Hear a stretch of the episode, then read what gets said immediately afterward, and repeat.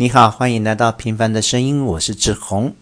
那么今天我们继续讲《老残游记》的第一回，但是呢，我们先来纠正一下上一集讲的一件事情呢，就是那个唐朝的宰相李密去见啊、高僧明赞禅师的时候呢，明赞禅师跟他说：“勿多言，领取十年宰相。”的意思应该是说，你呢，不要多话，就可以当十年的宰相。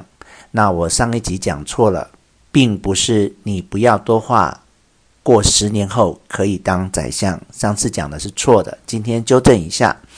好，那接下来呢，我们开始回到了故事本身。上一集呢，我们讲到了老残啊、去到了黄大户家里，要帮他们看病。然后他说呢，他用的方法是大禹传下来的方法，不是神农皇帝传下来的方法。那今天呢，我们继续看剧情呢，啊、他就开始帮他医治。结果呢，黄大户当年就真的没有出了窟窿了，虽然有一些小溃烂，所以呢，黄大户家呢都非常的高兴，因为十多年来呢，黄大户都不曾没有出窟窿过。但今年因为老残来当医生帮他医治，就的确是呃就不出窟窿了。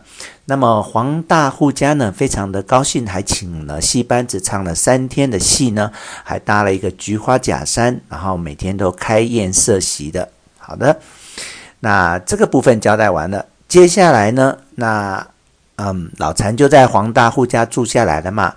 这时候呢，他有两个朋友来找他。一个叫做文章博，一个叫做德惠生。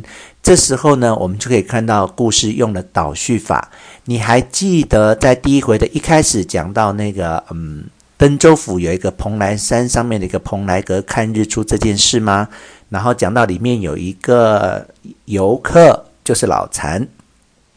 那现在是倒叙的哦，一开始他就讲老残是在那边的游客。那接下来我们要开始回到往前看。老残是怎么到了这个嗯？老残是怎么到了蓬莱阁去的呢？好，我们现在就开始来解释喽。就是他的啊，他的两个朋友呢，文章伯跟德惠生来到黄大户家找老禅。那老禅呢在睡觉呢，那他们他们就约他们去看了日出。那结果是没有看到日出的哟，哈，因为那天云太多。就没有看到日出了。那嗯，这个过程有一个比较特别值得注意解释的四个字，叫做“蒙气传光”。什么叫做“蒙气传光”呢？就是比如说你去看日出的时候，其实所谓的蒙气指的是水汽。那水汽这个东西会传递光线，所以当太阳其实还没有露出呃水平面。可是为什么你的天色就已经变白了呢？因为阳光透过这个水汽已经先传递上来了。那同样的呢，当日落的时候，其实太阳已经下山了，但是因为这个水汽会传递太阳的阳光，所以太阳明明已经下山了呢，呃，你天空看起来还是亮的。这就是这一段里面讲到“蒙气传光”四个字的意思。所以呢，因为有蒙气传光的现象，所以到了秋天，理论上应该是白天跟晚上一样长的。